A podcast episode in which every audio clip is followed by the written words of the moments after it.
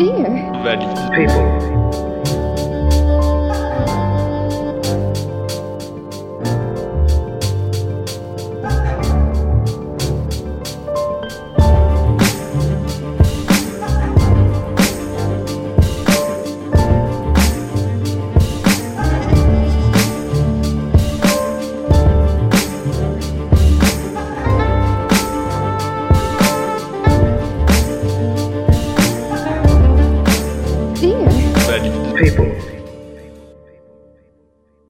People, chers auditeurs, bonjour pour ce nouvel épisode.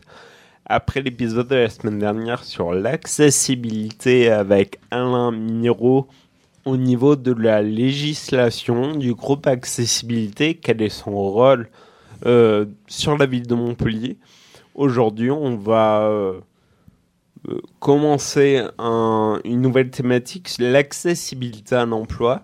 Euh, on a pu parler très longuement durant le mois de février du logement, mais l'emploi, c'est aussi euh, une thématique importante. Le travail, on y passe 80% de notre temps.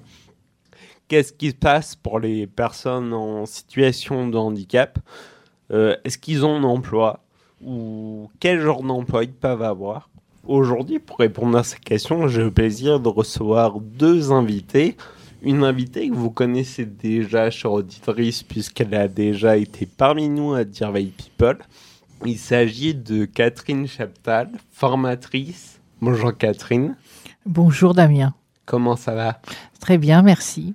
Et j'ai aussi le plaisir de recevoir Amélie Roger, référente emploi au SACIP de l'ABF France Handicap. Bonjour Amélie, Bonjour Damien. comment ça va? Bah, très bien, très content d'être là.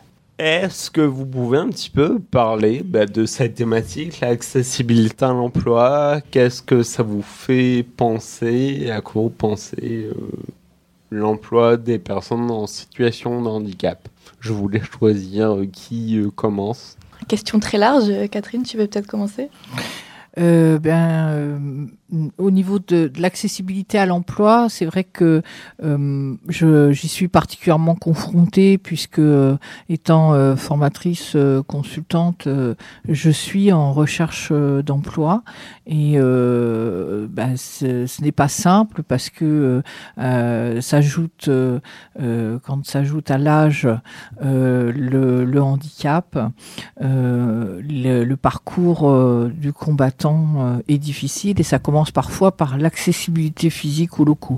C'est bien pour ça que Alain Miro a pu nous dire la semaine dernière tous les petits détails, le pourquoi, la loi et qu'est-ce qui passe aujourd'hui en France au niveau de l'accessibilité du bâti. Et comme vous- tu l'as dit, Catherine, c'est en lien direct avec l'accessibilité de l'emploi. Amélie, peut-être pourrais-tu dire à nos auditoristes euh, quel est ton rôle, euh, quel est l'emploi, puisque référente emploi accompagné, qu'est-ce qui se cache euh, derrière ces mots? Donc, alors, je travaille depuis maintenant un peu plus d'un an dans un nouveau dispositif d'accompagnement vers l'emploi et de réinsertion socio-professionnelle. Euh, ce qui se cache derrière ça, c'est un accompagnement vraiment global et individualisé à la personne en fonction de ses potentialités et en fonction de, de ce qu'elle veut faire. Voilà, on parle vraiment de son désir de travailler et de sa motivation. Tu parles de désir travailler, ce qu'elle a envie de faire. Est-ce qu'aujourd'hui, en tant que personne en situation de handicap, on peut réellement faire ce qu'on veut en tant que- qu'emploi? Ou est-ce qu'il y a des emplois où on nous case, entre guillemets? Catherine, je te vois hocher la tête. Tu as un avis sur la question? Euh, oui, Damien, j'ai un avis sur la question parce que c'est vrai que moi j'ai été reconnue euh, en, en incapacité totale de, de mon métier d'infirmière euh, après euh, l'accident que j'ai eu. Et c'est vrai que actuellement, eh ben je, je souhaite revenir au moins dans cette branche de la santé. Et euh, euh, bon, tu le sais, je fais les démarches pour et mais tout ça pour dire en fait qu'on nous met en fait on a on a entre guillemets un peu vite fait de nous mettre dans des cases et de décider aussi ce qui est impossible. Et là, pour le coup, ben, c'est vrai que à ce moment-là, on m'a dit que ce serait impossible et on ne peut pas revenir en arrière. Euh, L'incapacité, elle est totale à 100%, donc elle est, euh, elle est euh, donnée comme ça. Et bah après, faut, voilà, elle, ça tombe. Et puis, bah, il faut en faire quelque chose. Et c'est là peut-être effectivement qu'Amélie, euh, toi, tu enfin, arrives pour nous aider justement. À trouver des solutions. Voilà, c'est ça. Moi, mon travail, justement, mon accompagnement, c'est de pas dire non, de pas dire euh, c'est impossible, on n'y va pas, mais de dire ok, on y va, on va sur le terrain et puis on va voir ce qui est possible de faire justement. Et qu'est-ce qu'il est possible de faire par rapport à quoi? Quels critères tu prends en compte euh, pour euh, réaliser cette, euh, les possibilités qu'il y a? Pour la personne Est-ce que c'est au niveau de ses capacités, au niveau de, du domaine d'emploi qu'elle vise Ça va être ce genre d'éléments? Alors, on n'a pas vraiment de critères, on fait pas vraiment d'évaluation non plus. C'est vraiment, enfin, on part vraiment de sa motivation et de son désir. Parfois, pour des personnes, c'est, euh, ben, je veux vraiment travailler, mais je sais pas dans quoi, mais je veux travailler pour subvenir aux besoins de ma famille. Ça fait longtemps que j'ai pas travaillé. Des fois, des personnes qui n'ont pas, euh, pas travaillé depuis 5 ans, 10 ans, qui n'ont pas travaillé depuis, euh, depuis euh, leur accident qui a provoqué leur incapacité. C'est, euh, c'est vraiment, voilà, voir ce qu'elle veut faire, ce qu'elle a envie de faire.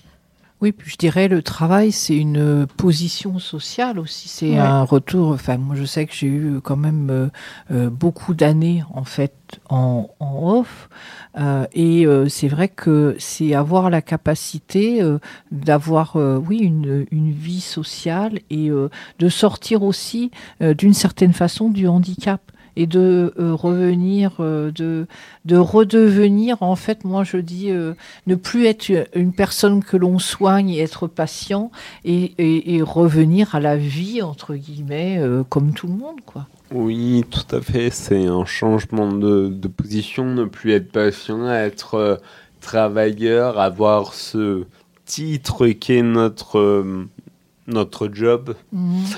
Euh, c'est aussi similaire dans le cadre du jeu vidéo, puisqu'on essaye aussi de donner cette position de joueur que la personne en situation de handicap ne soit plus patient, mais aussi joueur.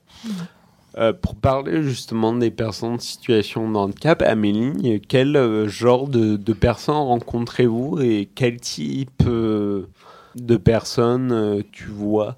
Donc alors sur notre dispositif, nous avons fait le choix d'accompagner tout type de, de, de handicap euh, et tout âge. Donc c'est-à-dire que moi, mon quotidien, c'est ben, le matin, je, suis, je peux rencontrer quelqu'un qui, euh, euh, qui a eu une cérébrolésion, puis l'après-midi, rencontrer quelqu'un qui a un trouble psychique, le lendemain, une déficience intellectuelle. C'est vraiment, voilà, on essaye d'être formé, on peut pas être expert, comme je disais tout à l'heure, dans tous les types de handicap, mais on essaye d'être sensibilisé et d'être formé au maximum de fait pour accompagner euh, au mieux et encore une fois au plus près des besoins de la personne euh, chaque personne euh, voilà pour que ce soit plus individualisé. Parce que je parle pas de, ou je fais pas le même accompagnement avec une personne qui a une cérébrolésion qu'avec une personne qui a un, handicap moteur. Donc je suis en capacité je dois être en capacité de rencontrer voilà tout type de de, de, de situations de personnes Capable de s'adapter aux différentes capacités de chaque personne que l'on reçoit. Euh, est-ce que ça serait pas aussi le, le but, euh, l'objectif d'un référent handicap? Oui, tout à fait. C'est vrai que euh, bon, j'ai en tant que formatrice euh, l'occasion de, proposer des formations euh, référents handicap, alors en entreprise et en centre de formation. Euh, et ça, c'est quand même assez nouveau, à savoir que la nouvelle législation demande au centre de formation d'avoir un référent handicap. Euh, mais ça ne suffit pas. Euh, une personne, euh, on a besoin bon, de, repérer ses, ses compétences, mais il y a aussi, lorsqu'il y a des difficultés, il faut que les formateurs et que les personnes qui sont dans les centres de formation puissent être là justement pour éventuellement les diriger sur des, sur des structures telles que celles que, où travaille Amélie, par exemple. Euh, le, le, le, centre de formation va détecter une difficulté, mais il ne va pas forcément euh, savoir euh, comment, enfin, la prendre en charge réellement. Euh, il va s'adresser justement euh, à tous les organismes qui existent et proposer à la personne justement de dépasser ces difficultés en l'aidant de cette façon-là, de façon à ce qu'on n'ait pas justement ce, ces, ces, échecs en fait de formation des échecs de formation, c'est aussi un manque de prise en compte euh, du handicap, de la réelle difficulté. Parce que au final, on se réfère beaucoup au médical qui a aussi ses propres limites, il me semble.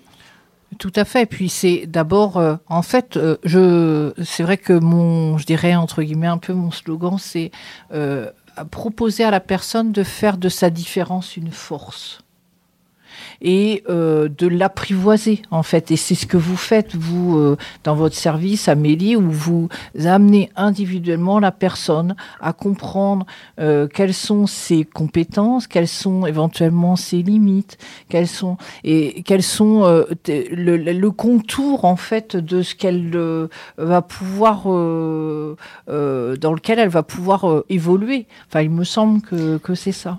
C'est ça en fait. moi, j'aime bien dire qu'on est qu'on est un peu un filet de sécurité. En fait, on est là pour permettre à la personne de pouvoir y aller, de pouvoir faire des erreurs, tout en sachant que voilà, il y a quelqu'un qui est là, qui est à côté d'elle, qui est soutenant. Parfois, mon rôle, c'est juste de soutenir la personne, de lui dire, de, lui permettre d'avoir un espace de parole, euh, puisque j'accompagne aussi des personnes qui sont en entreprise. Moi, c'est vraiment voilà les deux versants. J'accompagne vers la réinsertion socio-professionnelle et aussi pour le maintien en emploi. Donc c'est voilà, c'est vraiment pouvoir la sécuriser euh, et faire le lien avec euh, voilà son côté euh, professionnel, son côté médico-social, pour m'assurer que tout ça ensemble, ça fonctionne bien. Et petit à petit, après, m'effacer dans mon rôle d'accompagnement, d'accompagnateur, et pour qu'en plus, qu'ensuite elle puisse prendre le relais pleinement. Quelle est la réalité de ce slogan, justement, faire du handicap une force En effet, il me semble que, en théorie, qu'on doit faire, mais est-ce qu'en pratique, dans les entreprises, euh, est-ce que c'est quelque chose de réellement possible, Amélie? Est-ce que vous a, tu as pu être témoin de, de ça, du handicap qui devient une force et qui est pris comme une force aussi de la part de l'employeur? Oui, parfois, oui, c'est vrai, mais euh, encore une fois, c'est vraiment en fonction de chaque personne, du parcours de la personne, de ce qu'elle a vécu, de là où elle, de là où elle a né euh, à ce jour-là. Euh, oui, je connais, voilà, j'ai un exemple, un jeune homme qui, a, qui souffre d'un trouble autistique, du spectre autistique, euh, qui lui appelle son handicap ma particularité. Il n'en parle jamais en tant qu'handicap. Il dit toujours ma particularité fait que je suis plus fort dans ça, ça, ça et ça. J'aime euh, voilà, les choses plus carrées, etc. Là, parce que cette personne-là, elle sait en parler, elle sait l'exprimer, elle, elle, sait ce qu'elle ce qu'elle souhaite, elle sait de quoi elle est capable. Euh, des personnes qui sont plus voilà qui ont été victimes d'un accident par exemple qui sont au début du réapprentissage de soi. C'est peut-être elles en sont peut-être pas à ce moment-là. Mais euh, en tout cas c'est ce qu'on oui c'est ce qu'on peut essayer de, promouvoir en tout cas. Mmh. Ah, bah, c'est sûr, si je peux me permettre, euh, Damien, euh, je dirais euh, euh, le parcours est important, c'est-à-dire que lorsque je parle d'une force, d'une différence comme une force, bien sûr, on n'y arrive pas comme ça. Par, enfin, il y a un cheminement. Il est bien évident que tout, tout, cela se construit, et c'est pour ça que l'importance de, de, de, vos services, Amélie. Oui, juste pour compléter, parce que oui, après, par rapport à l'entreprise, euh, souvent, le cas que je rencontre, c'est le premier frein à l'entreprise, c'est la personne elle-même, puisque la personne elle-même peut avoir des représentations, qu'elles soient positives ou négatives. Il y a voilà, euh, des personnes qui ben, pensent que l'entreprise, voilà, l'employeur, ça sert à rien de lui dire ses difficultés, de lui, d'avoir une discussion avec elle, d'en parler avec elle, euh, puisqu'elle va se dire, de toute façon, elle ne me comprendra pas, elle ne saura pas... Euh, elle saura pas me comprendre, mmh. elle n'aménagera pas euh, mon poste, d'où l'importance d'être accompagnée par ce type de dispositif-là dans lequel je travaille, de pouvoir avoir ce rôle de médiation quand la personne n'est pas en capacité d'exprimer de, ses, ses, souhaits à l'employeur ou aux collègues de travail, je peux intervenir pour faire ce lien-là. Mmh. Oui, je pense que l'individu a des difficultés à la conscientisation de son handicap, la société ne l'aide pas mmh. beaucoup à réellement comprendre euh, ce que sont ses capacités restantes aujourd'hui ça invite à aussi réfléchir à cette grande question, les RQTH, est-ce qu'on en parle, est-ce qu'on n'en parle pas, est-ce qu'on parle de son handicap, est-ce qu'on n'en parle pas? Nous en parlerons après une courte pause musicale, cher auditoris.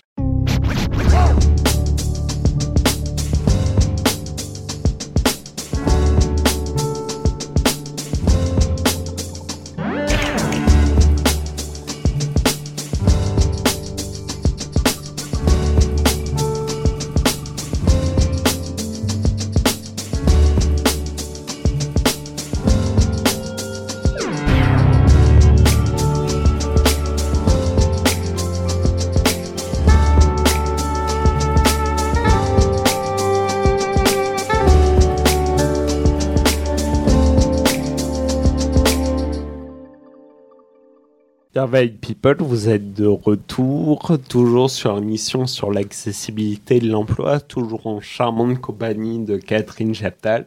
Ça va toujours, Catherine? Très bien, Damien, très très bien. Et en compagnie d'Amélie Roger. Comment ça va, Amélie? Toujours très bien.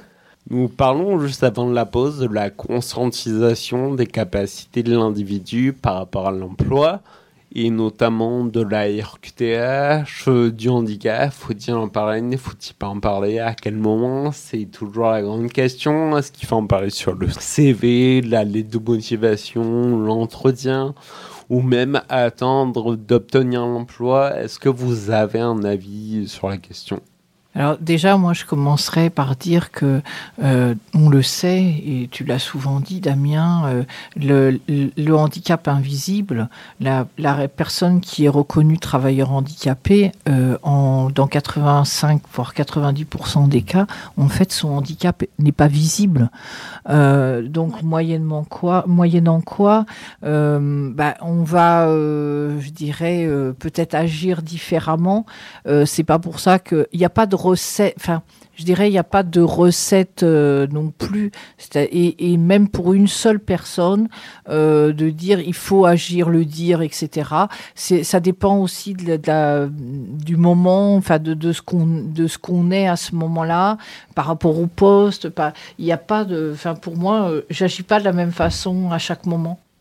Oui, ça dépend de l'individu, encore une fois, de sa mentalité du moment, comment il se sent avec son handicap, est-ce qu'il est prêt à l'assumer? Euh, Amélie, il me semble que vous êtes témoin de ça, de ces changements peut-être de comportement, entre guillemets, de mentalité par rapport à l'état physique de la personne? Oui, alors par rapport à ta question, moi c'est vrai que je travaille beaucoup autour de cette problématique-là. Euh, je pense, voilà, comme dit Catherine, qu'il n'y a pas de, de, bonne réponse en fait, ni, ni oui ni non. Je pense effectivement que ça dépend de la personne, de là où elle en est encore une fois dans sa vie, euh, de comment elle veut en parler. Pour, pour, moi, quand cette question se pose, je fais plutôt un travail du pour et du contre. Euh, quels sont les côtés positifs à en parler? À qui on en parle? Est-ce qu'on en parle à l'employeur? Est-ce qu'on en parle aux collègues aussi? Euh, Est-ce qu'on en parle dans la candidature? Euh, et quels sont les, les, côtés négatifs de ne pas en parler, surtout dans, dans le cadre d'un handicap invisible, comme on sait que ça représente quand même 80-85% des types de handicap. Euh, mais effectivement, il n'y a pas de bonne réponse. Euh, et puis, je pense que la personne, elle fera ses propres expériences, dans tous les cas. Elle fera l'expérience si elle souhaite de ne pas en parler. Elle verra euh, sur le terrain qu'est-ce qui en est ressorti. Euh, et peut-être que plus tard, elle avisera son choix. Moi, j'ai deux questions qui me viennent à l'esprit. C'est premièrement, est-ce que les vous avez connaissance de l'avis qu'ont les entreprises, les employeurs euh, par rapport à cette question? Euh, quand ils voient RQTH, quand ils voient la notion handicap dans une ligne de motivation, qu'est-ce qu'ils en pensent?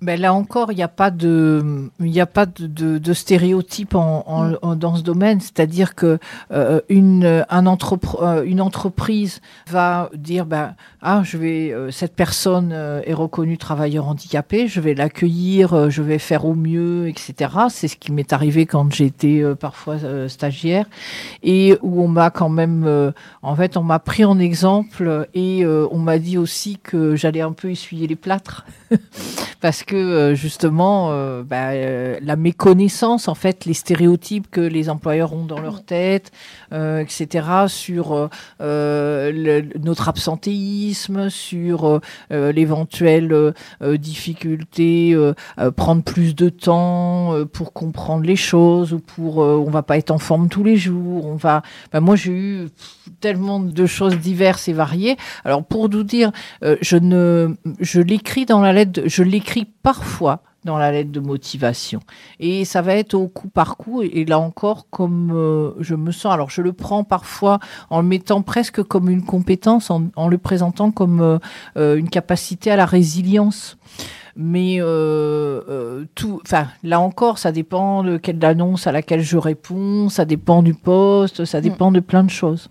Oui, puis en effet, je pense qu'on ne peut pas généraliser toutes les entreprises, mais euh, pour ma part, pour rencontrer quand même un certain nombre d'entreprises, on parle de la personne, voilà, de, de la peur de la personne à aller à un entretien d'embauche, mais euh, dans le cadre d'un employeur qui sait qu'il va recevoir une personne qui a une RQTH, il faut se dire que lui aussi il a peur, lui Bien aussi il a des a priori, parce que c'est c'est la connaissance, le pouvoir. Donc si l'employeur ne connaît pas euh, le handicap, la situation, il va vouloir bien faire, mais lui aussi, il sera euh, ben, un peu voilà, avec des appréhensions. Donc il faut prendre tout ça en compte, remettre toutes les choses dans, dans- à leur place. D'où le fait, voilà, de, quand, voilà, quand c'est possible, d'en de, d'en parler, euh, d'en parler librement à l'employeur. Et puis en général, les entreprises, elles sont quand même très réceptives.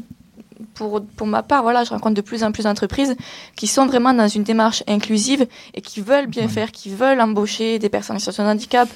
Euh, mais parfois, ils n'ont pas, voilà, ils ne savent pas comment faire, ils n'ont pas les outils. Euh, et moi, mon rôle, voilà, est d'intervenir et de rassurer l'employeur en disant, écoutez, ne vous inquiétez pas, moi, je suis là pour accompagner la personne, mais je suis là aussi pour vous accompagner, soit pour trouver une personne qui, euh, est en, co- en- en concordance avec le poste, qui est en situation de handicap, qui a une RQTH. Je peux intervenir, voilà, là-dessus pour rassurer et la personne et l'employeur. Et je me rends compte que ça matche vraiment, vraiment beaucoup. C'est aussi le rôle de, de les formations référents handicap où justement on va euh, lors de la journée de, de deux journées de formation euh, essayer justement de donner des, des outils et des, euh, des éléments de compréhension qui vont permettre aux personnes notamment responsables pédagogiques dans les centres de formation d'aborder ces questions-là et de les aborder de façon positive. Parce que c'est sûr que si ah vous avez une RQTH, qu'est-ce que vous avez comme handicap euh, Ça fait pas vraiment avancer euh, le le schmilblick. Euh, Ça, m'est arrivé aussi. Est-ce que aussi il n'y a pas une forme euh, d'idéalisation d'accueillir une personne en situation de handicap au sein d'une entreprise et d'oublier euh, ce qu'est la réalité de la chose et au final de ce qu'il y a réellement besoin pour accueillir une personne de handicap? Et c'est dans ces moments-là où les chefs d'entreprise peuvent être surpris par l'absentéisme, euh, la fatigue, etc., etc. Et justement, les référents handicap existent pour ça, pour remettre euh, la réalité de la chose, ce que c'est qu'être en situation de handicap et ce que c'est d'avoir un employé en situation de handicap. C'est un employé qui a certes beaucoup de compétences, c'est ça qu'on veut mettre en avant d'abord, mais c'est aussi quelqu'un qui est en situation de et qui a des problématiques que, la plupart des gens ne connaissent pas. Pour finir, j'aimerais donner comme une information assez importante. Amélie, pour être suivie au SACIP, comment on fait? Alors en fait, je suis salariée du SACIP, donc de APF France Handicap, mais je suis détachée sur le dispositif Emploi Compagnie 34. Alors euh, pour euh, nous contacter, il faut passer par la MDPH. Il faut une, euh, notification MDPH, voilà. Voilà, vous pouvez demander le dossier, soit le télécharger sur Internet ou aller leur demander auprès de la MDPH directement. Et cocher la case, je souhaite travailler en milieu ordinaire de travail avec accompagnement de l'emploi accompagné. Et dans ce cadre-là, on pourra vous rencontrer afin de vous expliquer plus en détail le dispositif et envisager un accompagnement ensemble. Chers auditeurs, j'espère que vous avez les informations qu'il vous faut pour être suivi et pour les auditeurs en situation classique, dès que vous comprenez un petit peu plus ce qui se passe pour les personnes en situation de handicap qui cherchent un travail. On pourrait continuer sur cette thématique pendant des heures, mais malheureusement, Ouais. c'est déjà la fin de notre émission aujourd'hui. Je remercie mes invités euh, de m'avoir accompagné aujourd'hui sur cet épisode. Avec grand plaisir, Damien. Merci à toi. Merci à toi. Je vous retrouve, chers auditeurs, la semaine prochaine pour parler d'un d'une thématique euh, très en, en, débat en ce moment, l'accessibilité financière, les ressources des personnes en situation de handicap, euh, forcément en lien avec l'accessibilité. Semaine prochaine, chers auditeurs. Dear people.